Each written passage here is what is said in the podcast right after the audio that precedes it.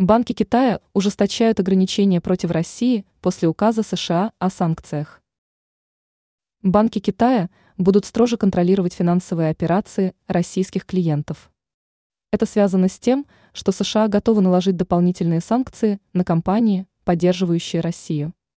Два банка уже заказали проверку своего русского бизнеса, особенно по трансграничным сделкам, пишет Bloomberg.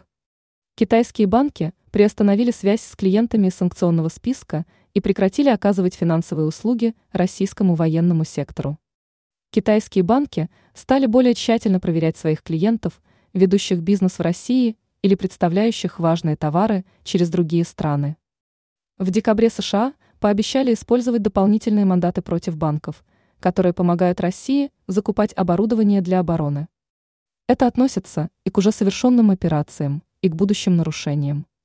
Соответственно, таким организациям запрещено открывать корсчета в США или ограничит их использование, а их имущество в США будет заблокировано. Ранее Bank of China ограничил переводы в юанях для российских банков.